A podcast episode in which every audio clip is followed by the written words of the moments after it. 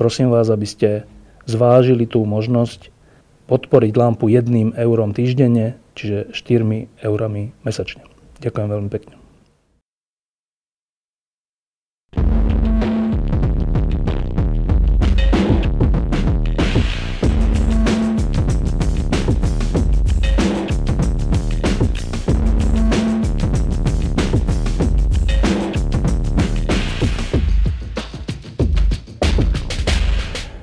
Keď prišiel v Strednej Európe rok 1989, tak um, okrem toho, že tu vznikali nové generácie politikov, ktorí dovtedy v politike neboli a vtedy to boli veľmi zaujímaví ľudia, ktorí sa do politiky hlásili a dostali, uh, tak vznikali aj nové generácie novinárov a nové generácie um, všelijakých ľudí, ktorí o politike a verejných veciach a svetovej uh, politike roz, rozmýšľali a začali uvažovať.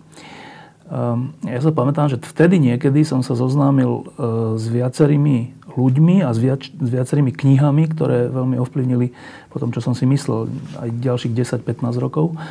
To boli knižky ako Tocquevilleová demokracia v Amerike alebo um, všelijaké ďalšie a medzi tými ľuďmi boli mnoho ľudí z Prahy, ktorí ma veľmi inšpirovali a z Ameriky to bol ešte napríklad Michael Novak, veľmi taký zaujímavý človek, ktorý napísal tiež veľmi dobré knihy. E, Duch demokratického kapitalizmu, si pamätám. A takým spoločným e, menovateľom toho pre mňa bola taká veľmi zaujímavá vec, že ako keby keď to zjednoduším, že my tu v kontinentálnej Európe e, sme takí etatistickí, sme takí, že viac role štátu a potom máme z toho problémy do extrému komunizmus, do menšieho extrému socializmus a nefungujúce hospodárstvo. A potom je anglosaský svet, v ktorom je to trocha inak a my sme sa vtedy ako takí 20-roční mladí ľudia uh, uchádzali o to, že aby sme sa troška inšpirovali tým anglosaským svetom. Aby sme tu mali menej socializmu a viac slobody. No teraz je rok 2016 a čo sa deje? Tak deje sa to, že e, Veľká Británia odchádza e, z Európskej únie, teda jedna veľmi dôležitá súčasť a aj kolíska toho anglosaského sveta a jedným z dôvodov odchodu je voľný pohyb osôb zo strednej a východnej Európy, teda nás. Úplne zaujímavé. Pričom ten anglosaský svet je skôr za slobody, než za reštrikcie. A v Amerike, um, v krajine Michaela Novaka a, a takýchto ľudí, ide vyhrať republikánsku nomináciu Donald Trump a je možné, že vyhrá aj prezidentské voľby, hoci ešte donedávna sa zdalo, že to je nemožné, že aj keby vyhral tú tú nomináciu, takže potom drtivo prehrá s Clintonovou. No a to sú veľké zmeny. V porovnaní, aspoň sa to tak zdá v porovnaní s tým rokom 89. A ja sa teda pýtam jedného z tých ľudí, s ktorými sme vtedy spolu tak trocha začínali uvažovať o svete, ktorým je Roman Joch, ktorý je človek zo Slovenska, ale žijúci v Prahe dlhé roky, že čo sa nám to s tým anglosaským svetom deje? Roman. Zostupy a pády žiadna krajina, žiadna civilizácia nie je iba e, rastúca alebo expandujúca, ale zažíva, zažíva ako na sinusoide zostupy a pády. Musíme si ale pripomenúť, že pre nás anglosaský svet symbolizoval slobodu, individualizmus, nezávislosť, ale v Británii konkrétne silná tradícia e, britského socializmu Labour Party. E, môžeme si spomenúť, že v rokoch 45 až 51, keď bola vláda Klementa Etleyho, tak tá vláda znárodňovala. To znamená, v tej dobe Británia bola, povedal by som, takmer rovnako socialistická, ako bola tá povojnová československá vláda pred nástupom komunizmu. No a mm, v 70. rokoch Británia, hovorilo sa o nej, že to je ten chorý muž Európy, bola v hospodárskej kríze.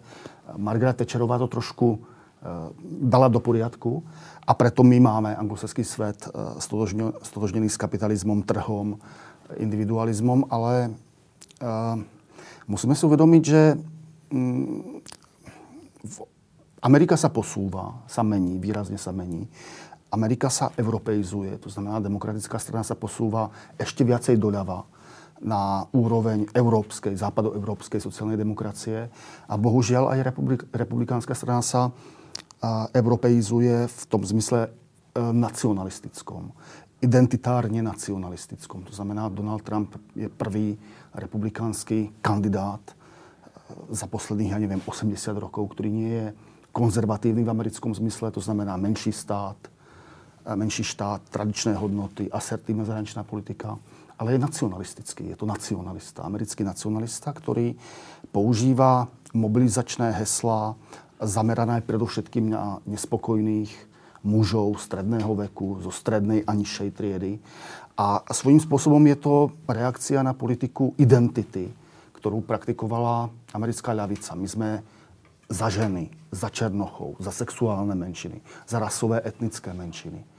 A teraz prišiel Trump a hovorí, dobre, tak ja som za bielého, starnúceho, heterosexuálneho muža, ktorý je naštvaný na vás všetkých, pretože má dojem, že za neho ako za jeho identitu v Amerike nie je nikto. No, k tej Amerike sa ešte dostaneme, ale teraz ten aktualizačný moment posledných týždňov a ešte to bude trvať aj pár rokov je odchod Veľkej Británie z Európy, z Európskej únie a um, my sme tu mali slovenského spolomocnenca pre predsedníctvo v EU uh, Ivana Korčoka, ktorý bol veľvyslancom pri NATO, keď Slovensko vstupovalo do NATO a teraz má túto veľkú úlohu na starosti. A ja som sa opýtal, že uh, či sa neobáva toho, že tým, že Veľká Británia odchádza z Európskej únie a pričom Veľká Británia s plusmi aj mínusmi bola až dodnes na všetkých tých rokovaniach, čo on aj potvrdil, reprezentantom toho takého zdravšieho názoru alebo zdravého úsudku, takého, že na čo toto robíme, keď to netreba robiť, na čo ďalšiu reguláciu, keď ju netreba.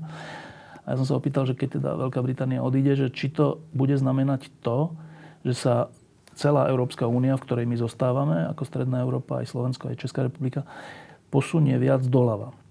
Um, ľudia si vypočujú, čo povedal. Čo si myslíš ty? Myslím si, že je pravdou, že Británia bola antibyrokratická, liberalizačná, anticentralistická sila v rámci Európskej únie a my sme mali možnosť tzv. triangulovať. To znamená, v niektorých otázkach sa spojíme s Nemeckom ako spoločný trh, v niektorých otázkach, ako je ochrana atomových elektrární s Francúzskom a v iných, v tých anticentralizačných, antibyrokratických s Veľkou Britániou. Po odchodu Veľkej Británie, ak k tomu dôjde, čo ja si myslím, že vôbec nie je ešte zatiaľ isté. Je to viacej pravdepodobné, ale, ale nie je to 100%.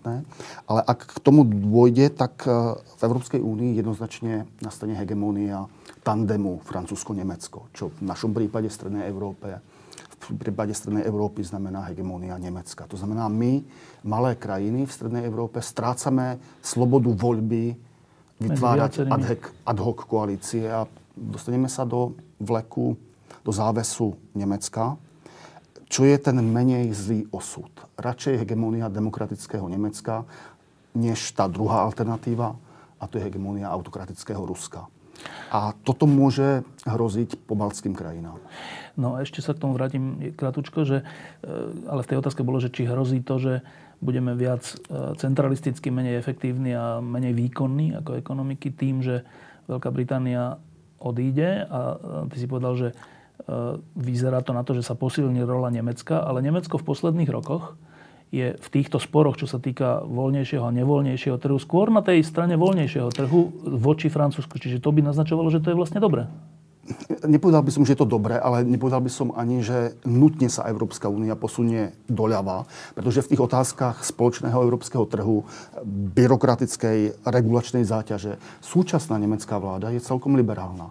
Takže nemyslím si, že e, môžeme iste povedať, že ten posun bude doľava, ale e, to, čo môžeme povedať, je to, že my nevieme, aká bude budúca nemecká vláda. Táto kancelárka Angela Merkelová má mnohé dobré vlastnosti, niektoré menej dobré vlastnosti, ale to, čo môžeme o nej povedať, je to, že ona berie ohľady na naše záujmy, naše poľské, maďarské, slovenské, české.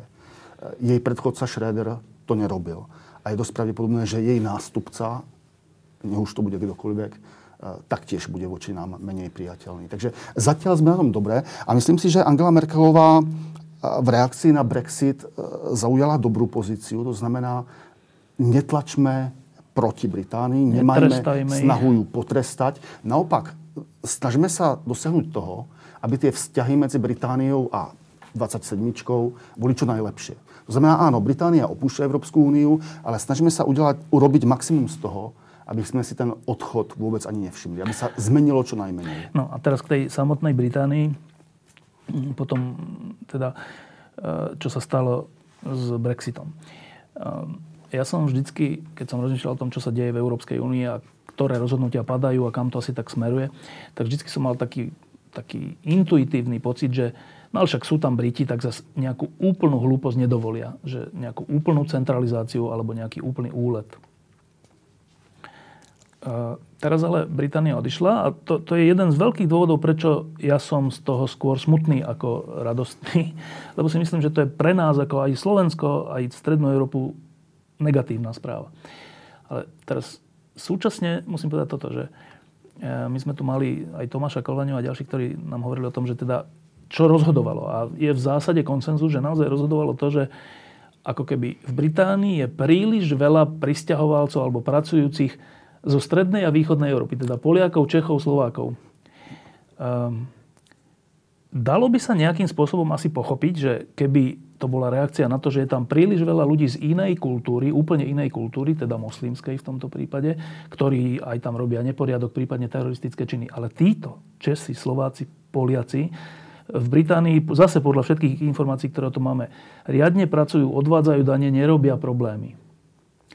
Napriek tomu Briti rozhodli, že toto je príliš. My chceme proste ako keby viac Británie a menej Polska, Slovenska a Česka u seba. Mňa to trocha prekvapilo. Čoho je toto dôsledkom? Politicky korektný psychológ by povedal, že je to dôsledok xenofóbie. Politicky nekorektný psychológ by povedal, že xenofóbia je úplne prirodzená.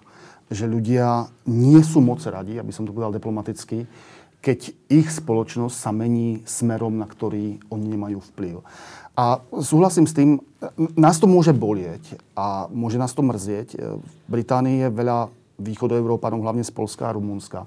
A súhlasím s tým, že títo ľudia nie sú zdrojom, príčinou nejakej zločinnosti a už vôbec nie násilnej.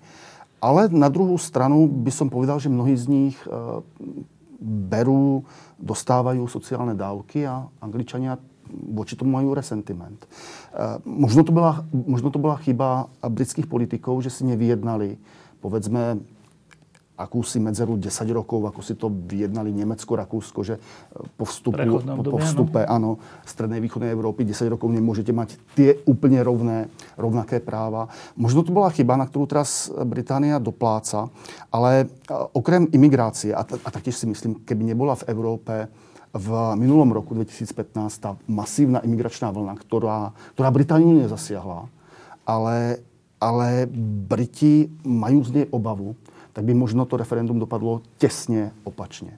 To znamená, že bola to zhoda okolností, strach z emigrantov, existencia nie príliš problematických východoevrópanov Británii. No a potom je tam posledná vec. Briti sú zvyknutí na parlamentnú formu vlády. V parlamente sa odohráva politika. Rozhodovanie v Európskej únii je dosť byzantské. Nejasné, neprehľadné. Nepovedal by som, že nedemokratické, ako hovoria niektorí euroskeptici. Je demokratické, pretože rozhodujú demokraticky zvolené národné reprezentácie, ale e, pre Britov je to odklon od parlamentarizmu. Je to viacej exekutívna e, záležitosť. My na kontinente nemáme až takú silnú tradíciu parlamentov. My v našej minulosti, cisár pán za Rakúska, Masaryk a 5 predsedov hlavných politických strán za prvej republiky. O komunizme ani nebudem hovoriť. Sme zvyknutí viac na to, že politika sa rozhoduje exekutívne. Máme silnejšiu tradíciu exekutívy. To, to isté Francúzsko, či už král alebo de Gaulle, proste prezident je velice dôležitý. Takže nám nevadí exekutívne rozhodovanie záležitosti, je nám jedno, či v Bratislave, Prahe alebo v Bruseli. To už je menej dôležitá otázka. Britom to vadí tom to vadí, takže tak je ten reflex, že my chceme, aby jeden jasný parlament o všetkom rozhodoval a nie nejakí anonimní ľudia niekde inde. E, bola tá druhá príčina. E, ešte jedna vec ma prekvapila. Napriek tomu, že čo teraz hovoríš, s tým veľmi súhlasím, ale ešte jedna vec ma prekvapila, že e, aspoň zatiaľ je taký nejaký koncenzus, že veľmi ovplyvnilo to referendum a keďže to referendum bol, dopadlo tesne, tak, mm. tak zrejme to ovplyvnilo nielen trocha, ale veľmi. Uh, správanie sa médií, konkrétne bulváru e, britského.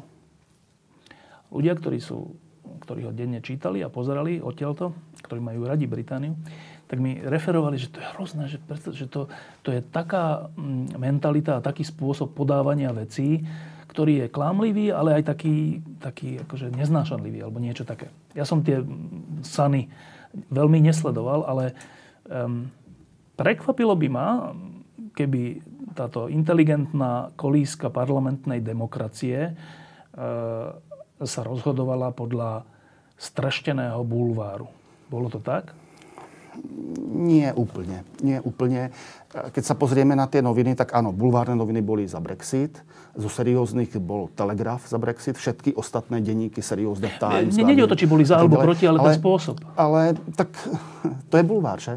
Keby, keby u nás malo byť referendum o tom, či príjmeme jednoho jediného uprchlíka zo Sýrie, tak na ktorej strane bude bulvár? Ak ten bulvár bude chcieť, chcieť predávať svoj denník a zarábať zisky, tak bude proti samozrejme. To znamená, bulvár musí byť na strane eh, predsudkov ľudu, ak chce byť úspešný bulvár. Takže to by ma neprekvapilo. To čo, to, čo je zaujímavé, je to, že eh, ľudia, ktorí boli proti Brexitu, a to boli väčšinou mladší ľudia, mali veľmi nízku volebnú účasť. Hovorí sa, že starí ľudia hlasovali za Brexit a tým zničili život mladým ľuďom. A to je polovica pravdy. Tá druhá polovica pravdy je, že keby tým mladým ľuďom povedal, záležalo. záležalo na tom, aby Británia zostala v Európskej únii, tak mali mať väčšiu volebnú účasť. Áno, ja som čítal takú, takú veľmi zaujímavú štatistiku, ktorá ale presne išla týmto smerom, čo teraz hovoríš, že síce zo zúčastnených, bolo to naozaj tak, že zo zúčastnených referende e, veľká väčšina starších hlasovala za odchod a veľká väčšina mladších proti odchodu Británie z Európskej únie, ale keby sa zobralo, že zo všetkých, ktorí sú, zo všetkých mladých, tak pomer tých, ktorí zo všetkých mladých hlasovali za, zacho- za, zotr- za zotrvanie, bol menší ako Áno, starých. Presne tak. To znamená, že v, v absolútnom čísle väčšine mladých na tom nezáležalo. To Áno. je výsledok. Čo ma tiež prekvapuje? Tak mladí ľudia väčšinou a, nie sú tak disciplinovaní ohľadne volieb ako starší ľudia. Je to vidieť aj v našich krajinách. Ľudia, ktorí zažili komunizmus, si vážia volebné právo a chodia voliť e, s vyššou účasťou. Ľudia mladí, ktorí, keď padol komunizmus, mali 0 rokov, povedzme, to znamená, že teraz majú 26, 20, 25 rokov, tak tí považujú slobodu a demokraciu za samozrejmú a ich volebná účasť je nižšia. E, čo podľa mňa je dobré. Ja nie som stupencom toho, aby bola volebná účasť čo najvyššia. Podľa mňa ľudia, ktorí nemajú vo veciach jasno, by dobrovoľne mali zostať doma a neničiť svojim rozhodnutím Eh, osudy a životy ľudí iných. Ešte jedna vec k tomu, k tomu výsledku. Eh, Veľká Británia historicky je, čo sa týka rôznosti, veľmi otvorená a povedal by som tolerantná, ale teraz to nemyslím eh, politicky korektne, ale, ale reálne, že vzhľadom k tomu, že to bola imperiálna veľmoc, ktorá ale tým pádom mala u seba, alebo oni boli v Indii a s Indou v Anglicku a všelikoho, nie je nič šokujúce, tak jak u nás ešte donedávna, keď nejaký človek inej pleti alebo iného náboženstva ide po ulici, tak tam je to bežná súčasť života 10 ročia, stáročia v Británii. Z toho by som vyvodzoval, že ak bude niečo rozhodovať o tom, o takej veľkej otázke, že či byť alebo nebyť v EU, s dôsledkami pre Škótsko, Gibraltar a čo, tak, tak by som pripustil, že však samozrejme ľudia sa môžu rozhodnúť vystúpiť z EU, však EU nie je posvetná krava, však keď si myslia, že to je negatívne pre nich, je to úplne v poriadku a treba to brať. Ale že ne, ne, nepredpokladal by som, že, že o tom bude rozhodovať iný, že, že, či je tu u nás v Británii príliš veľa ľudí z inej krajiny. Vzhľadom k tej histórii, a, a teraz neviem, to, že sme v 21. storočí, to, že sme už veľa desaťročí po impériách a po po tejto skúsenosti zo seba samého Britov, e, oslabuje tento, tento rozmer takej veľkorysosti? Tak mohli by sme povedať, že asi áno, ale taktiež si musíme uvedomiť, že v Británii a v, mnoha, mnohých iných krajinách existuje pocit akejsi nadradenosti voči ostatným. My Briti máme zmysel pre fair play. Máme mentalitu fair play Ázia začína na druhej strane kanálu La Manche. To sú barbary. Tí ľudia v Európe na kontinente to majú absolutistických bourbonských kráľov, alebo Robespierre, alebo Hitlera, alebo cisára Williama II. Komunistov. Komunistov, fašistov. Toto je, to, to je také niečo nebritské. Takže ten pocit určitej nadradenosti e, sa periodicky v dejinách prejaví a teraz sa prejavil. Takže e, je lepšie pre nás, aby s tými nižšími druhmi živočíšnymi sme mali čo najmenej spoločného. Až takto? Metternich hovoril, že Ázia začína pod oknami jeho vie, vie, viedenského paláca. To znamená, že v podstate čím... No áno, áno. To znamená, že takéto zamyslenie, tak fajn, ale tak stačilo zase. Zase trošku pauzy trošku splendid isolation od vás, tých nižších živočišných druhov. Aha, asi by to teda nie. Britskí džentlmeni nehovorili, že živočišné druhy, ale teda ni, akože menej rozvinuté kultúry? Áno, politicky. Politicky menej rozvinuté kultúry. Keby si dostal ponuku, že sa stane tvoja krajina, naša krajina súčasťou Ruska? aliancie s Kazachstánom, Tadžikistánom, Kyrgyzstánom, hlasoval by si za? povedal by si áno, alebo by si hlasoval nie. Ja by som povedal nie. Pretože si myslím, že by som bol zaťahovaný eh, do politickej aliancie, ktorá má nižšiu kultúru, než je tá relatívne nízka, ktorú máme teraz tu v Strednej Európe. A, a Briti to takto otvorene samozrejme nepovedia. Ale my to môžeme povedať za nich. Oni, keď sa pozerajú na ten kontinent, tak Trošku ako dobré, ale tak trošku zase odstup. Um, taká troška anekdotická, ale výpovedná vec. Uh, keď je Premier League, anglická futbalová liga, tak tam bolo také obdobie, keď prichádzali tie, tie slávne hviezdy Ronaldo a čo z, z Európy, ktorí majú v popise práce simulovať. tak boli veľké diskusie v Anglicku, že toto, čo, to mi pre, čo toto je? Však my, prečo, prečo tu máme takýchto hráčov, ktorí porušujú, porušujú fair play Áno. v, našom mužstve, nie že u súpera. Že, ja som sa tak pozeral, že aj, tak to je asi troška prehnané. Ale z toho, čo ty hovoríš, že je to toho súčasťou? Trochu áno, ale aby, aby som mm, to doplnil o to, ja si myslím, že to bolo pre Britániu nevýhodné rozhodnutie. E, samozrejme je to ich právo, je to ich krajina, môžu sa rozhodnúť ako chcú, ale ja si myslím, že sa nerozhodli vo svojom vlastnom najlepšom záujme, pretože... Tým keď odchodom? Sa, tým odchodom, pretože keď sa na to pozrieme, tak Veľká Británia teraz je súčasťou Európskej únie, ale nie je súčasťou Schengenu. To znamená, je v najlepšom zo všetkých možných svetov, pretože Briti môžu obchodovať s kontinentom, môžu sa usadzovať na kontinente, kupovať krásne e, vilky na španielskom pobreží a pritom nemajú povinnosť prijať nikoho mimo e, občanov Európskej únie. To znamená, oni majú kontrolu nad vlastnými hranicami prakticky takmer absolútnu. A teraz o to prídu. Teraz e, ten nový premiér alebo premiérka bude chcieť vyjednať, aby Briti mohli obchodovať s kontinentom, aby mohli sa usadzovať na kontinente a zároveň, aby automaticky obyvateľia 27 nemohli. nemohli žiť v Británii. Čo sa a nebude Británii. Dať? A teraz, ktorá, ktorý z premiérov tej 27 im na toto kývne? To znamená, nakoniec to môže dopadnúť tak, že budú rôzne návrhy e, vzťahov medzi Veľkou Britániou a Európskou úniou a žiadny nezíska väčšinu v parlamente, pretože tí poslanci povedia tak, občania ja úprimne som sa snažil rešpektovať vašu vôľu, to znamená referenda. závislosť, ale s čistým svedomím nemôžem hlasovať za tento návrh, pretože my, Briti, budeme na tom horšie, než je status quo. Takže preto si myslím, že úplne 100% to zatiaľ nie je že Veľká Británia opustí Európsku úniu. Je to pravdepodobné, ale nie je to 100%. Ešte to má jeden rozmer, okrem tohto, ktorá, ktorý hrozí tým, že Veľká Británia v skutočnosti stratí troška suverenity, lebo nebude môcť rozhodovať o veciach, ktoré sa na spoločnom trhu budú rozhodovať, ale bude musieť rešpektovať tie pravidla. To bude ak, úplne, ak bude chcieť obchodovať, čo, bude chcieť, čo asi chcieť. bude chcieť, keďže Áno. je to národ obchodu. Áno. Druhá, druhý ale rozmer toho ešte je taký ešte zaujímavejší, že e, okamžite po referende sa ozvala e, tá politička zo Škótska, ktorá má nejak, nejakým spôsobom, neviem, či to premiérka, či sa to tak nazýva. Prvá ministerka je. Áno, prvá ministerka, ktorá hovorila, tým pádom je v hre znova e, referendum o nezávislosti Škótska. Teraz sa začalo hovoriť o Gibraltáre, že Španieli sa troška hmm. prihlásili. Začalo sa hovoriť dokonca o Severnom Írsku, že teda, čo teda s tým bude.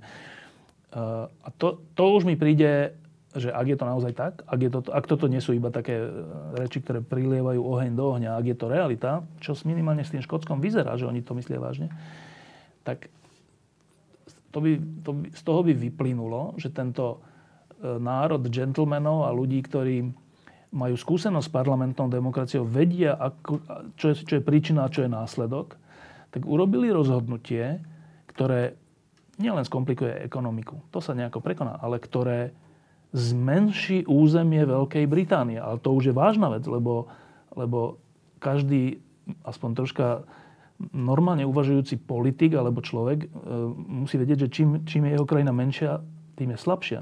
Aj voči nepriateľom, aj voči nepriateľom slobody. Zase, že toto sa vôbec nezvažovalo? Ak, ak by som sa mal pokúsiť o vtip, tak by sme mohli povedať, že potom to nebude Veľká Británia, ale Malá Británia. No, no realisticky, Škótsko samo nemôže vyhlásiť referendum o nezávislosti. S tým by musel súhlasiť Westminsterský parlament. A ja si myslím, že v tomto parlamente e, nebude väčšina, ktorá by vypísala nové referendum v Škótsku. Možno po budúcich voľbách do Westminsterského parlamentu. Ale v tomto nie, takže Škóti majú v tomto prípade smolu. I keď ten ich hlas, asi si myslím, ak by bolo referendum, teraz by bolo už väčšinovo za no. vystúpenie z UK a vstup do EÚ. No. To znamená zánik Britskej únie a Škótsko v Európskej únii.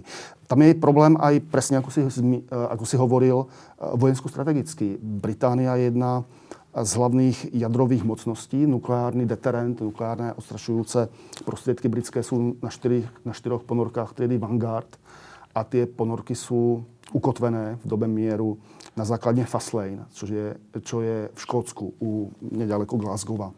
A ak by sa Veľká Británia rozpadla, tak samozrejme Škótsko je viacej socialistické, viacej pacifistické. Nechcelo by mať atomové zbranie, Angličania by si ich asi nechali, ale museli by buď rýchle vybudovať nový ponorkový prístav, alebo dočasne provizorne tie ponorky niekde inde zaparkovať. A to je samozrejme oslabenie. Takže áno, je to riziko. Angličania väčšinou rozhodli o vystúpení Veľkej Británie z Európskej únie a tým postavili otáznik nad Veľkou Britániou. Ale ako som povedal, eh, akékoľvek referendum o nezávislosti Škótska by musel vypísať britský parlament. A tento to neurobí. Eh, to, čoho sa viacej obávam než škótskej nezávislosti, je, eh, je násilie, teroristické násilie v Severnom Írsku pretože Severné Írsko väčšinovo hlasovalo rovnako ako Škótsko za zachovanie Británie v Európskej únii, ale tam tá hranica bola čisto, čiste sektárska. To znamená, írsky katolíci boli za zachovanie Veľkej Británie v uh, Európskej únii a írsky, severoírsky protestanti rovnako ako Angličania hlasovali za Brexit. Takže uh, tí írsky katolíci, alebo povedzme horúce hlavy medzi, medzi nimi, uh, si môžu povedať teraz alebo nikdy a keď nebude po našom, tak opäť budú... Zbrane. Áno. Um, v tejto súvislosti sa ozývajú teraz také zaujímavé diskusie a polemiky a hlasy, že či je vlastne v poriadku, keď sa referendum rozhoduje o veciach, ktoré väčšina z nás nemá šancu dovidieť do konca. Ich dôsledky, ich, ich príčiny a celé. Ehm, ak, ak je pravda, že referendum vo Veľkej Británii teraz urobí veľký problém, čo sa týka obchodu, že ako to urobiť, že ako to urobiť, aby mohli ďalej Veľká Británia byť, mať prístup na spoločný európsky trh a pritom ale e, zachovať dôsled, teda hlas z referenda, ktorý znamená, že aby každý občan Európskej únie nemohol byť automaticky na území Veľkej Británie a žiť tam a pracovať.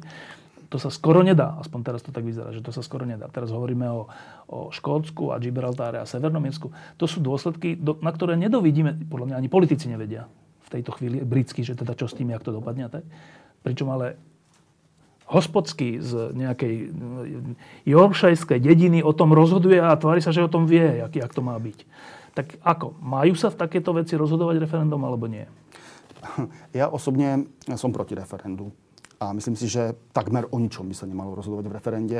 A práve preto, že uh, výhoda parlamentnej formy vlády nie je v tom, že by poslanci boli rozumnejší, cnostnejší, chytrejší, než je ľud, ale v tom, že ich je málo, pár stoviek. A teda môžu mať diskusiu, odbornú diskusiu, môžu si pozvať expertov za, proti e, rôznemu návrhu.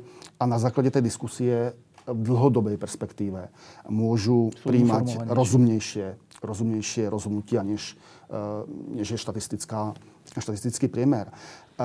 Ale e, zároveň platí, že aby, aby som to, čo som práve povedal, zrelativizoval. Zároveň platí, že keď uh, sa rozhoduje o, nie o meritórne, o veci, o otázke, vyššie danie, nižšie danie, vyš, vyš, vyššie výdaje, nižšie výdaje, ale o tom, v akej geografickej, politickej spoločnosti chceme žiť. Čiže nejaká základná otázka. Česko, Slovensko, alebo Československo, alebo Rakúsko, Uhorsko, alebo Konfederácia Československo, Polska a tak ďalej. V tomto prípade, alebo EÚ. Alebo, tak v tejto otázke uh, rozsahu politickej spoločnosti, v ktorej budeme a ku ktorej chceme mať lojalitu, tak tu nás si myslím, že ľud by mal mať, mať právo to rozhodnúť. Čo je zhodou vlastne táto výnimka? Ale čo? To je presne tá jediná výnimka, áno. To znamená, že sa nerozhoduje meritorne o politike, ale o politickej spoločnosti, v ktorej chceme alebo nechceme byť. Lenže v zhodou okolností táto výnimka, teda vystúpe, o vystúpení či zotrvaní v EÚ, je ešte komplikovanejšie než tie dane. Áno, áno, je to tak. Aká je alternatíva? Historicky ľud málo kedy mohol o tomto rozhodovať a akýkoľvek návrh na opustenie daného celku, separáciu, bol vnímaný ako velezrada a za to sa popravovalo, alebo strieľalo. Alebo ste si to vybojovali v boji, alebo ste prehrali a pak, ale skočili ste v lepšom prípade vo väzení. To znamená, že je to niečo historicky unikátne.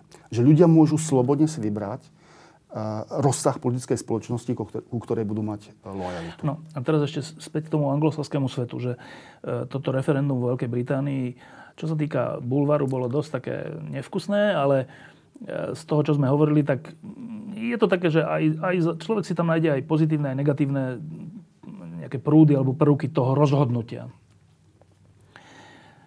Ten, ten Donald Trump v Amerike, ja tam teda ťažko hľadám pozitívne prvky, ale čítal som, aj sme to teraz týždeň uverejnili, taký text e, Francisa Fukuyamu, ktorý hovorí, že ale pričom on je demokrat, on nie je za republikánov, ktorý hovorí, že dokonca ten Trump, aj keby vyhral, že to nejakým spôsobom, hoci takým nie veľmi vkusným, ale očistí alebo vráti americkú politiku k nejakým základom od takej utrhnutosti od, od bežných ľudí. Niečo, niečo týmto smerom tam písal.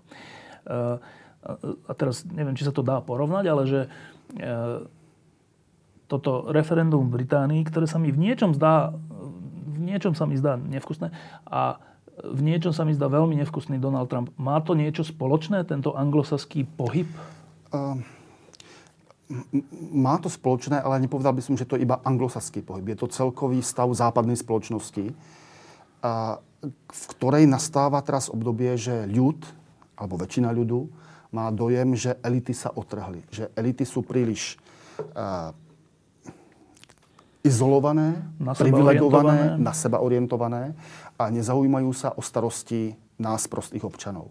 Takže e, nastáva akási doba e, nedôvery voči elitám a snaha potrestať elity. A v niektorých krajinách to môže mať podobu hlasovania o vystúpení v Európskej únii, Británia. V Amerike to môže mať podobu e, volebnej podpory pre Donalda Trumpa v máji budúceho roku budú prezidentské voľby vo Francúzsku. Uvidíme, ako dopadnú. Nečakám, že Marine Le Penová bude zvolená prezidentkou, ale čakám, že sa dostane do druhého kola, v ktorom bude porazená. Na jeseň, myslím, že v septembri v budúcom roku budú voľby v Nemecku. Uvidíme opäť, ako dopadnú. Ale myslím si, že taký, tak, taký ten sentiment, že, že elity potrebujú dostať na zadok, že toto platí vo všetkých, alebo v takmer všetkých západných ten, krajinách teraz. Je ten sentiment uh, položený na realite? Čiastočne. Elity v niektorých otázkach sú otrhnuté od ľudu a potrebujú, povedal by som nie na zadok, ale taký malý, malý nejaký pohlavok. Ale tu je tá hrozba, že tá reakcia bude oveľa silnejšia, než si to tie elity zaslúžia. Príklad Británia, ako som povedal, ja si myslím, že Briti ako celok urobili nerozumné rozhodnutie pre Britániu zvolenie Donalda Trumpa, ak by bol zvolený prezidentom, opäť. Problém je v tom, že Hillary Clintonová je predvídateľná. V podstate vieme úplne presne, aká by bola jej politika, ak by sa stala prezidentkou. Je to osoba necharizmatická, nikto ju nemá rád, dokonca snáď ani Bill Clinton, možná jej dcéra, ale je predvídateľná. U Donalda Trumpa je najviacej zaujímavá tá jeho úplná nepredvídateľnosť. On môže byť veľmi dobrým prezidentom nadpriemerne dobrým prezidentom niečo ako George Bush starší. Alebo môže byť úplnou katastrofou. A dopredu to ťažko určiť. No a ešte sa teda k tomu Trumpovi vrátim.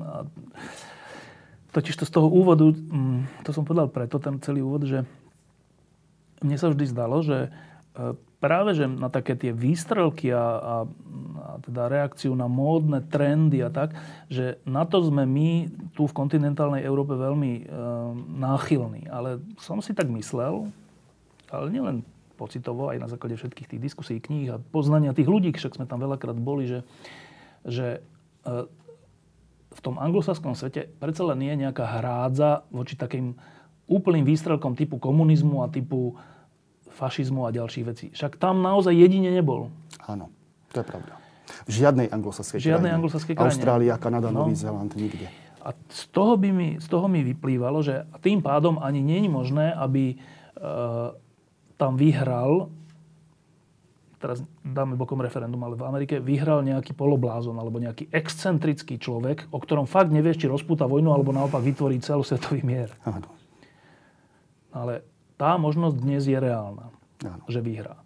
A to by som, to, z toho by mi vyplývalo, že tie, ten fundament tej americkej alebo anglosaskej kultúry alebo spoločnosti čo, je narušený? Že tie brzdy a protiváhy, však to boli jedných z prvých poučiek, čo sme sa učili, že to je spoločnosť založená na brzdách a protiváhach. To znamená, že keď niečo veľmi zle ide, tak potom príde protiváha, je to v ústavnom systéme, ale je to aj v nejakej nepísanej kultúre tak. Mm-hmm. A čo, už to nefunguje? Hmm, um, no, Aristoteles tvrdil, že každý režim má tendenciu sa skorumpovať, skaziť, v čase upadá monarchia dobrá sa mení v zlú tyraniu, dobrá aristokracia v zlú oligarchiu, dobrá republika v zlú demokraciu a tak ďalej. Takže čiastočne Aristoteles by ti povedal, že áno, to, to je rozumné čakať, že? že ten režim sa skazí, že tá dobrá stará anglosaská kultúra časom vyprchá. Ale uh, všimneme si jednu vec. Ak by náhodou bol, bola zvolená Hillary Clintonová, tak demokratická strana bude voči nej úplne loajálna.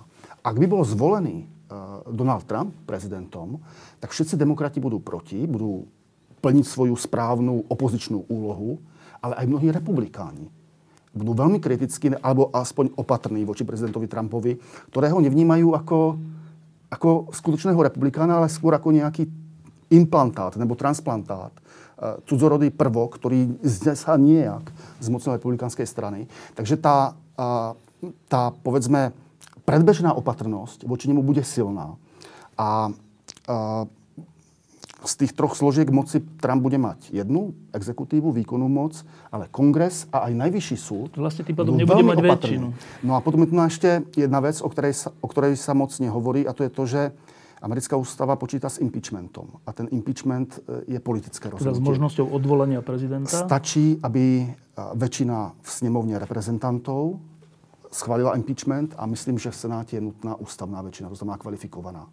Ale v prípade, že by Trump urobil nejakú nehoráznosť a jeho viceprezident by bol nejaký normálny človek, tak si myslím, že nebude veľký problém, aby sa našla väčšina demokratov, aj republikánov, aby sa ho zbavila a tým dala prezidentský úrad tomu jeho Áno, ale to už hovoríme o veciach, ktoré by, to sú už také krče, ktoré by bolo, bolo treba urobiť, také, také veľmi ťažké rozhodovania, čo by celý svet sledovala. Takže, a teda tá otázka je, že prečo to, Richard čo Nixon. sa stalo, že to až tak ďaleko došlo, že že vlastne sa musíme spoliehať na možnosť odvolania, keby naozaj urobil nejaké bláznost, ale však americký prezident je vrchol nejakej tej, tej spoločnosti a tam, že sa tam dostane človek, o ktorom rovno musíme takto uvažovať, mm.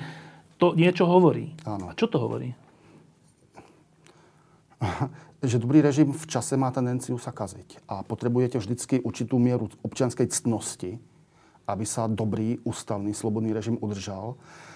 S týmto počítala teória klasická republikánska. Potrebujete občianské cnosti. To je prvá nutná podmienka, aby ste mali slušný režim. Ak nemáte tieto cnosti, tak zabudnite na dobrý režim. A ak máte tieto cnosti, tak potom sú ešte pomocné prostriedky, ako je tá delba moci na tie tri zložky.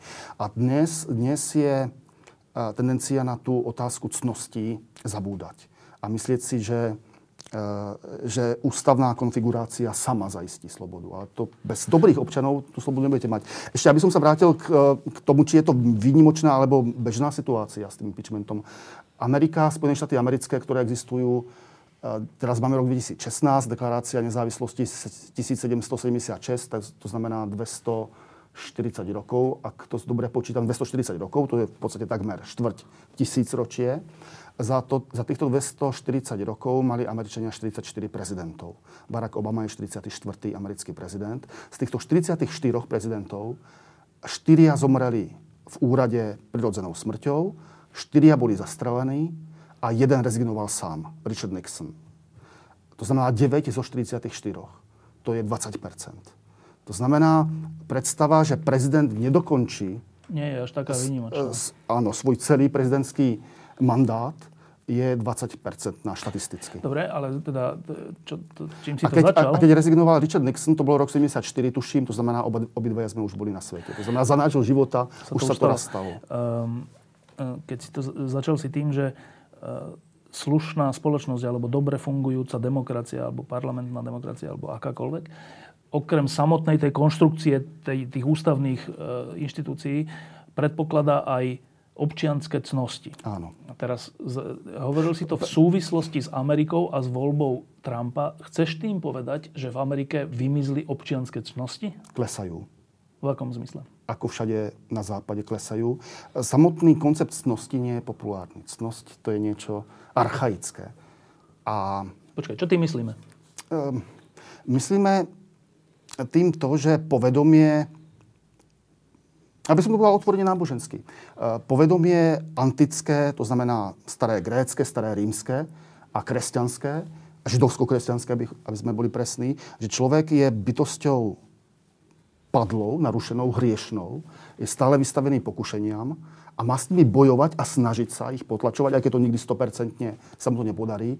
Toto presvedčenie je podľa mňa realistické a zdravé. Nie je to iba náboženské, opakujem, že aj starí Gréci a starí Rímania stojíci toto presvedčenie zastávali. Ale moderná doba, čím ďalej, tým viacej, sa domnieva, že človek je vlastne dobrý o svojej prirodzenosti a, a jakési premáhanie sama seba, potlačovanie svojich inklinácií, ktoré sú vnímané, vnímané iba ako dobré, tak toto opúšťa. A skôr alebo neskôr sa to musí prejaviť aj spoločensky. Napríklad tak, že, že politické režimy, ktoré boli dobré, degenerujú. Alebo, aby sme si to ešte vyhrotili viacej, mnohí českí, predpokladám, že aj slovenskí náboženskí konzervatívci sa zamilovali do Putina a považujú ho takmer za spasiteľa kresťanstva, sveta, morálky. Európy, morálky. Ale keď sa pozrieme na to realisticky, sú ruskí občania ctnostní, aspoň tak ako západoevropský alebo americký? Ja by som povedal, že oveľa menej sú ctnostní, pretože tolerujú ten režim, v ktorom keď si opozičným novinárom, tak skončíš s guľkou v hlave napríklad. A im to vadí oveľa menej, ako by to vadilo nám. Dobre, a teraz keď to rozmením na drobné... Ale bohužiaľ, bohužiaľ, tí e, naši stredoeurópsky konzervatívni obdivovateľia Putina majú v jednej veci pravdu, a to v tom, že naša spoločnosť sa tiež kazí. Ano, len, iba, iba nemajú pravdu v tom, že si myslia, že, že z nejakého dôvodu e, plukovník KGB je vzorom kresťanských no, cností. Ale ešte k tým cnostiam, že e, ak som nad tým troška rozmýšľal, tak my sme tu e, mali nedávno voľby na Slovensku a do parlamentu sa dostala strana, ktorá je otvorene by som povedal, násilnícka, antisemická a, a, a neviem, či fašistická je správne slovo, ale povedzme. To, čo hovoríš o tých cnostiach, dobre tomu rozumiem, že to je tak, že keď sa rozhodujem, koho idem voliť, tak nejaké pokušenie mi hovorí, že zvolím aj nejakého poloblázna, lebo dobre tam tým dá, tých pošle do plynu. Napríklad. Ale, ale súčasne vo mne hláže, ale to je, to je blbosť, to ja nemôžem takto mm. uvažovať. Aj keby som to chcel, musím toto, toto pokušenie nejako potlačať. A ty hovoríš, že to, že sa u nás Kotlebovci dostali, alebo to, že e, v Amerike má šancu Trump je, že ako keby tieto svoje sklony a pokušenia nepotláčame? Áno, áno. To si vlastne myslím, áno. Teda, Alebo že, teda niektorí ľudia to nepotlačajú. Tak. Teda, že ako keby vždycky sme mali sklony aj polobláznou voliť, ale to lepšie ja nám vždycky povedal, že ale pozor, daj, daj si pozor. A teraz na to lepšie ja ako keby nepočúvame? To lepšie ja je o niečo tichšie. To znamená, ho počúvame menej. Um, človek môže podľahnuť pokušeniu, aby sme, sa, aby sme zostali v tej politickej úrovni, tak veľkým pokušením bolo voliť Mečiara. On za nás bude bojovať, za Slovákov, e, zajistí nám dobrý život. Proste pokušenie, ktorému e, mnohí ľudia podľahli. Ale potom sa poučili a povedali si, že nie. A ten rok 98 v podstate e, naštartoval cestu, povedzme, lepším smerom v prípade Slovenska. A keď sa, keď sa pozrieme na tých premiérov pomečiarovských, boli rôzni, dokonca jedna veľmi dobrá, ale žiadny už nebol taký, povedzme, trapas, alebo taká hrôza, ako bol Mečiar. To znamená, že Slovensku sa poučilo s tou epizódou s Mečiarom. To, že sa našlo 9 alebo 8 ľudí, ktorí volili Kotlebu, svedčí o tom, že v politickej úrovni minimálne tých 9-8% ľudí nemá vôbec zmysel pre občianske cnosti. Naopak holduje svojim občianským nerestiam, aby sme to takto povedali. No a toto platí aj pre voličov Trumpa? Čiastočne áno. Fakt? Áno. Myslím si, že áno. E, čiastočne áno, aj keď sú tam určité poľahčujúce okolnosti, a ja som ich zmienil, e, elity, alebo časť elít to s politickou korektnosťou prehnala. A teraz nastáva reakcia. Angličtina alebo americká angličtina má preto názov backlash. Je to volebný backlash. Backlash to znamená, že byčom sa švihnete späť, ako keď vás niekto stále do vás nejakým šťuchá, šťuchá nejakým klacíčkom, tak vy sa raz naštvete a otočíte sa a jednomu dáte. A voľba Trumpa, protestná voľba Trumpa je uh, formou toho backlash, toho, tej reakcie uh, na roky politickej korektnosti, na imigráciu, nelegálnu imigráciu, v prípade Spojených štátov z Latinskej Ameriky. A ľudia ako keby si povedali, tento človek hovorí mocným pravdu do očí a preto mu odpustia všechny jeho, všetky jeho uh, ďalšie nedostatočnosti a veria mu. To znamená, je to, je to, je to, je to abdikácia dobrého úsudku, abdikácia zodpovednosti. No, keby sme si pozreli, to sú vždy tie také fascinujúce zábery na volebnú mapu Spojených štátov po voľbách, kde vnútrozemie v zásade je republikánske a tie pobrežia sú v zásade demokratické. To je teraz neviem, či ktoré z toho je červené. Červení sú e, republikáni z hodov okolností, hoci by to možno malo byť troška aj naopak. A tam sa vždy hovorí, a to je taká zaujímavá vec v tejto súvislosti, tam sa vždy hovorí, že no však to je tak, však to je to E, liberálne pobrežie a tie konzerva- konzervatívna stredosem. E, to sú tí vlastne náboženskí ľudia. E, kde ešte náboženstvo zohráva väčšiu rolu ako na tých pobrežiach. Tak sa to interpretuje.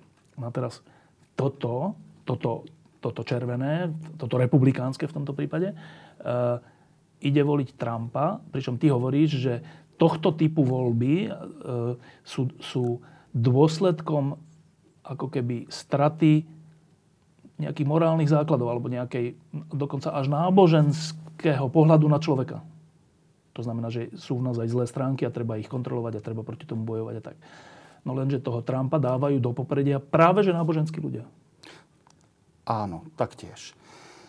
A náboženskí ľudia, fenomenálny bol jeho prejav ešte v primárkach na tzv. Liberty University, čo je protestantská konzervatívna, povedali by sme až fundamentalistická náboženská inštitúcia, kde ho predstavil Jerry Falwell junior, syn z toho slávneho Jerryho Falwella, takého politického aktivistu konzervatívnych protestantských kresťanov v Spojených štátoch. A predstavil ho, každý z nás je hriešník, tu na je hriešník Donald Trump, dajme mu slovo. A Donald Trump povedal, keď ja budem prezidentom, kresťanom nikto nebude ubližovať ja som bol súčasť establishmentu. Ja som všetkých politikov kupoval, podplácal, korumpoval. Ja viem, aká je to hra. Oni na vás kašľú. Ja som bol ich súčasťou. Ale teraz, ja som pre nich tá najhoršia možná správa. Ja som prešiel na vašu stranu. A ja znám, ja poznám, ja viem, aké triky oni používajú, pretože, používajú, pretože som ich tiež používal. Ale teraz som na vašej strane. Tak to priamo do toho Tak to povedal. A bohužiaľ, bohužiaľ týchto dobrých, dobrosrdečných kresťanov v podstate oblbol, zviedol, je tu klasický príklad, takmer, takmer až sexuálneho, uh, sexuálnej sedukcie, vyloženie je to zvedenie ľudí, uh, aby mu začali veriť a, a mysleli si, že on keď pomôže. Hovorí, že... Konzervatívni kresťania v Amerike, keď sa pozrieme na tie najdôležitejšie otázky, tak v podstate s jednou jedinou výnimkou všetky dôležité politické kauzy prehrali. Potraty legálne, homosexuálne, manželstvo, manželstvo, nie partnerstvo, ako je to u nás, ale manželstvo, najvyšší súd prihlásil za ústavné právo. Proste všetky otázky prehrali, okrem jednej jedinej, a to je podpora štátu Izrael. V tomto Amerika je ešte stále na strane štátu Izrael. A vo všetkých ostatných eh, konzervatívni kresťania tie politické zápasy prehrali a preto si povedia, už nedáva zmysel, abychom zvolili niekoho, ako, ako sme my, povedzme toho texaského Georgia W. Busha mladého, ktorý je konzervatívny kresťan, pretože on aj tak nič nepresadí. My potrebujeme gaunera, bitkára, ktorý vie rozdávať rany a bude niekedy bojovať aj za nás. A my si myslíme, že to je Donald Trump. To je, trošku mi to teraz pripomína tú situáciu časti e, európskych, našich, českých, slovenských konzervatívnych ľudí, ktorí si myslia, že týmto istým spôsobom nás zachráni Putin. Je to niečo podobné? Áno, je to podobné. Je to podobné, ale, ale stále by som ich neporovnával. Mnohonásobne by som preferoval Trumpa pred Putinom. Nie je známe, že by Trump prikázal niekoho zavraždiť. U Putinova vieme úplne iste, že je veľa ľudí, ktorých on sám osobne prikázal zavraždiť. Takže e, vo voľbe medzi Trumpom a Putinom jednoznačne by som preferoval Trumpa. Iba jednou vetou, že ak Trump e, teda vystupuje na zhromaždeniach konzervatívnych kresťanov e, v stredozeme, alebo ako to nazvať, e, ale ním nie je, tak čím potom on je? Človek, ktorý je prekvapený, ako mu to vyšlo. Ja si myslím, že on sám pred tým rokom, v júni 2015, keď vstupoval do primárok, netušil, že bude až takto úspešný. A on je úspešný. To znamená, ja si myslím, že on je teraz veľmi prekvapený a úprimne povedané, myslím si, že nevie, čo má robiť ďalej. Ale Ako pokračovať? povedať, že on ani nemá nejaký, nejakú myšl, nejaký myšlienkový alebo hodnotový fundament v sebe? Že vlastne ani nevieme povedať, čo on je? On nemá žiadny tým významných poradcov. On na otázku, kto je jeho poradcom, povedal, môjim najlepším poradcom je môj mozog.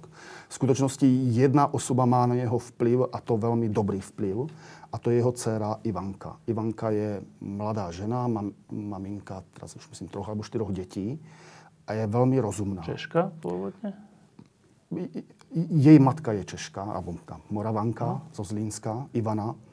A táto Ivanka je konvertitka k ortodoxnejšej forme judaizmu. To znamená, ona je človek, ktorý uh, má výrazné hodnoty a ona vraj na svojho otca má uh, taký ten rozumný, rozvážny, umierňujúci vplyv. Aj s ním pôjde na tie meetingy, tak? Áno, áno. Dobrá správa, dobrá správa eh, ohľadne Donalda Trumpa je tá, že jeho prvá manželka bola Moravanka, jeho druhá manželka Američanka, jeho súčasná tretia manželka je Slovinka. To znamená, že má rád slovanské ženy. Zlá správa je, že aj Putin, aj Trump navzájom si vysielajú celkom pekné signály. Áno.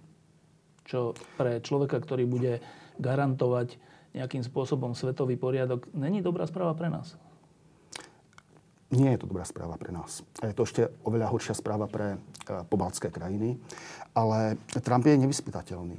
To znamená, že on je teraz mediálny kamarát s Putinom.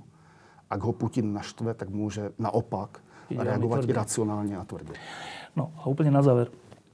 Hovorili sme o britskom referende o tom, čo k tomu viedlo aj, povedal by som, hodnotovo, alebo z hľadiska tých základov tej spoločnosti britskej, pôvodne imperiálnej, alebo teda veľkého, dobrého impéria.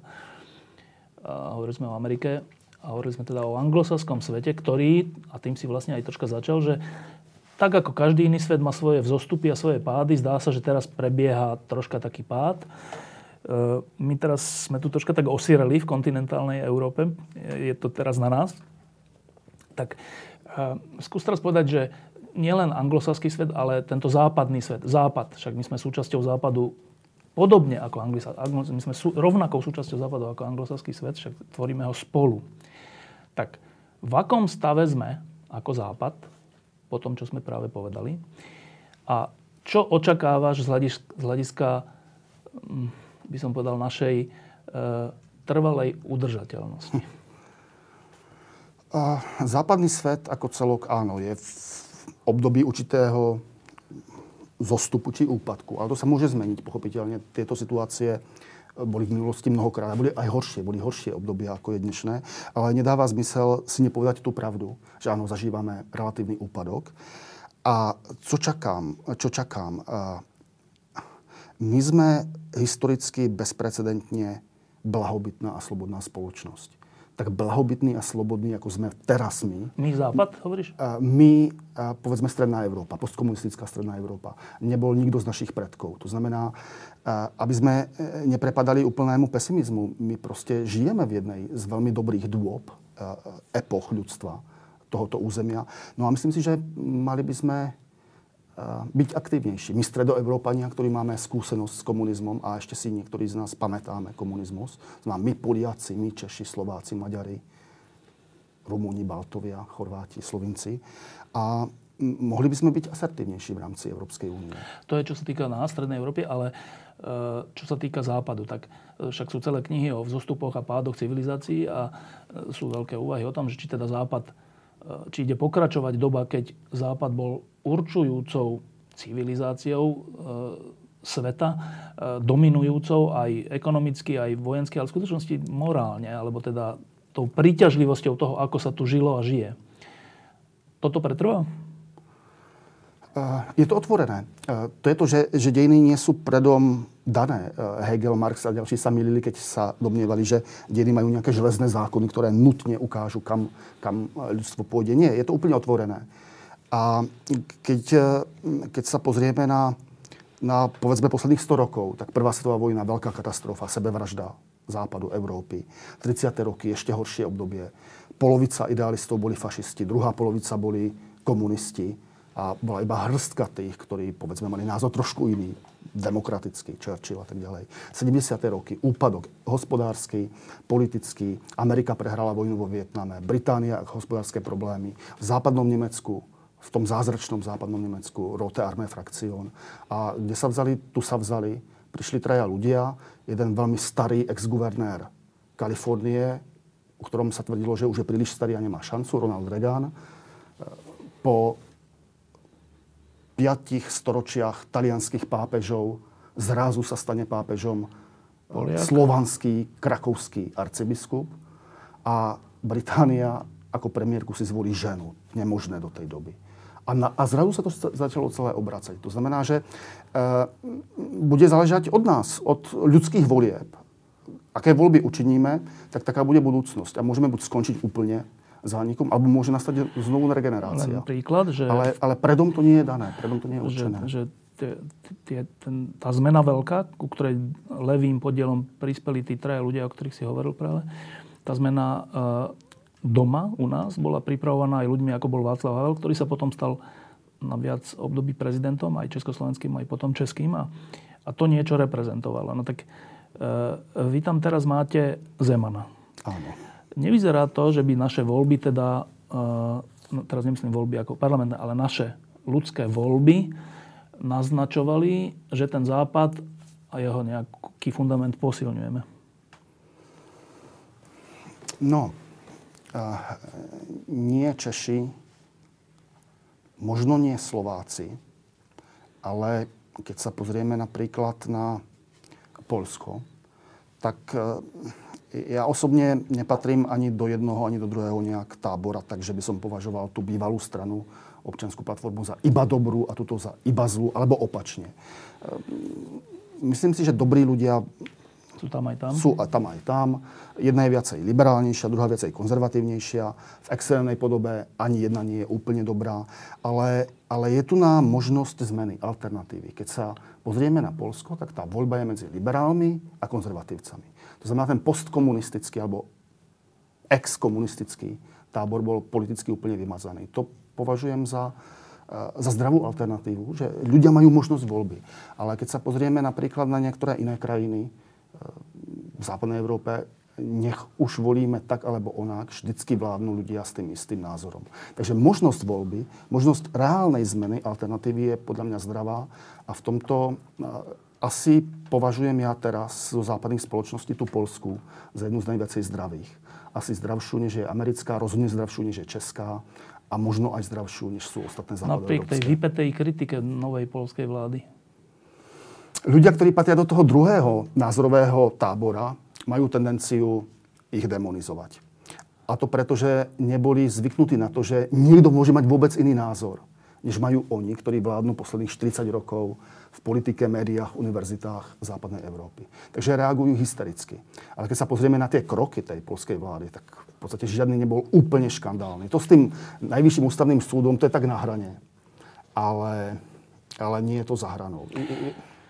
Dobre, keď si teda položíme záverečnú otázku, že existuje kniha Vzostup a pád uh, civilizácií, tak, tak je Západ pred vzostupom alebo pred svojim pádom? No, uh, bližšie k tomu pádu, ale, uh, ale vôbec by som nechcel byť nejaký pesimistický, pretože, ako hovorím, je to, je to otvorené, ale teraz zas, zažíva určitú zostupnú tendenciu. Uh, to sa samozrejme, samozrejme môže, môže otočiť. Uh, keď si uvedomíme ten fakt, že uh, žijeme tak dobre ako nikto z našich predkov, tak e, jaký, akýkoľvek pesimizmus by bol, by bol projav, prejavom to nevďačnosti. To troška ale vyzerá tak, že my ľudia, keď žijeme príliš dobre, tak to skončí zle. to sa báli mnohí republikánsky teoretici pred 200 rokmi. Príliš veľký luxus, príliš veľké bohatstvo, pohodlie. Kor, pohodlie korumpuje ľudí a zbavuje ich občanských cností. To znamená, ctnostná chudoba je lepší ideál než Eh, pohodlný blahobyt. A ja, ja, na mňa, keď som to poprvýkrát čítal, alebo keď som sa s týmito názvami poprvýkrát stretol, na mňa to pripadalo, mne to pripadalo hodne deterministické, až takmer komunisticko-marxistické, ako ekonomická základňa určuje a tak ďalej. Ale bohužiaľ, môže to tak byť. Môže to tak byť. To znamená, ľudia by mali, mali mať ten reflex, že dobre, mám parák, auto, rodinu a to všetko je Eh, menej hodnotné než sloboda. To znamená, v minúte, v eh, sekunde by som mal byť ochotný to všetko stratiť, len aby som si zachoval svoju slobodu. Ronald Reagan hovoril, rád vyprával eh, príbeh ešte v dobe, keď bol, ešte predtým, než bol v aktívnej politike, príbeh jednoho hollywoodského herca, bolo to 50. alebo 60. roky a ten herec hovoril, mám malú cerku, milujem ju nadovšetko. A, a Reagan si hovoril, a ja už viem, ako bude pokračovať. Radšej sa skloním pred Kremlom, pred sovietským komunizmom, než aby tá malá cerka zomrela pod atomovou bombou. A potom Reagan hovoril, ale ja som toho človeka podcenil. A ten herec povedal, ale radšej nech zomrie teraz pod atomovou bombou ako slobodná, než aby žila ako otrok pod komunizmom. A myslím, že keď máme túto mentalitu, dobre, žijeme si dobre, ale všetko by sme mali byť pripravení okamžite zahodiť, preto, aby sme si zachovali svoju slobodu. Uvidíme. Roman Joch, e, ďakujem, že si potom tankodrome, na ktorý sa premenila diálnica D1 z Prahy do Bratislavy, prišiel. Um, ideš na otočku? Áno, na otočku? áno to, je, to je český vtip. Ako sa volá najväčšie parkovisko v Českej republike? D1. je to fakt také strašné? O nie, dá sa to. Ďakujem, že si prišiel. Ďakujem za pozvanie. Fakt ideš na otočku, alebo u ešte sa u rodičov, alebo niečo zastavíš? Nie, idem, vracem sa. E, vaši bývajú v Trnave? Alebo... V Senci. Senci. Čiže Mamka. ani nestíhaš? Nie. Maminka bola, bola teraz u nás pred týždňom, sa stavovala. No. Takže teraz to už nestíham. No jak to u vás dopadne? Máte už kandidáta na prezidenta? Nemám. Ja, čiste politologicky favoritom je Zeman. A, a je väčšia než 50 percentná pravdepodobnosť, že bude znovu zvolený, ale ja si zároveň myslím, že je veľmi zraniteľný. Že ak by sa našiel dobrý protikandidát, kto kto poznal Andreja Kisku predtým, než vstúpil do prezidentskej voľby? Kto poznal nejakého uh, Dudu, ako sa volá, Andrzej je, alebo Adam no. Duda, polský prezident. Branislav Komorovský, dôstojný prezident, ne, nemal žiadny škandál. Malo sa za to, že bude znovu zvolený. Kde sa vzal, tu sa vzal Duda a porazil ho. To znamená, že, uh, že Zeman je zraniteľný, ale ale stále favoritom. No. Michal Horáček nič? Neviem, do akej miery je známy, koľko ľudí ho pozná. No je veľmi dôležité, aby... Ale tiež ani Kisku, ani Dudu nikto nepozná. Až tak. Tým. No, až tak, no. Bude záležať od mobilizácie. To je to, že, že Zeman rovnako ako Trump, povedzme, sám seba prezentuje ako Ľud. ochranca ľudu. Ja som proti tým islámským imigrantom. Ja vás ochránim. Mám svoje síce chyby nejaké, všetci viete aké, ale som na vašej strane. Ak sa mu táto verzia podarí presadzovať, tak bude znovu zvolený. Ak sa tomu protikandidátovi podarí presadiť verzia iná, Zeman je figurka tých najbohatších, najcynickejších ľudí, ktorí obchodujú s Čínou, povedzme. Nie je prezidentom dolných desiatich miliónov, ako hovorí, ale horných desiatich tisíc ktorých si vozí vo svojom lietadle, tak ten protikandidát má šancu ho poraziť. My sme prevzali z DVTV, s ktorými máme takú spoluprácu na našu mm. stránku, ten rozhovor s Michalom Horáčkom. A mne mm. on sa zdá celkom sympatický, okrem toho, že však on je aj dosť známy, však on je textár tých mm. mega známych pesničiek eh, Habka Horáček. Tak není to šanca? Ja, jo, a myslím si, že áno, je to šanca. Ako, uvidíme, ako, ako v tej kampani za, zapôsobí tam je dôležité. Um, Jan Fischer, ten bývalý premiér, všetci ho považovali za favorita. Ukázal sa byť veľmi slabý v tých diskusiách, takže no, ani, sa, ani sa nedostal do druhého kola. Takže ja si myslím, že ten, kto sa dostane do druhého kola, už je to kdokoľvek, už potom tak bude mať veľkú šancu. Áno. A pak, potom je dôležitá tá koncovka. No. Prosím vás, aby ste zvážili tú možnosť podporiť lampu jedným eurom týždenne, čiže 4 eurami mesačne. Ďakujem veľmi pekne.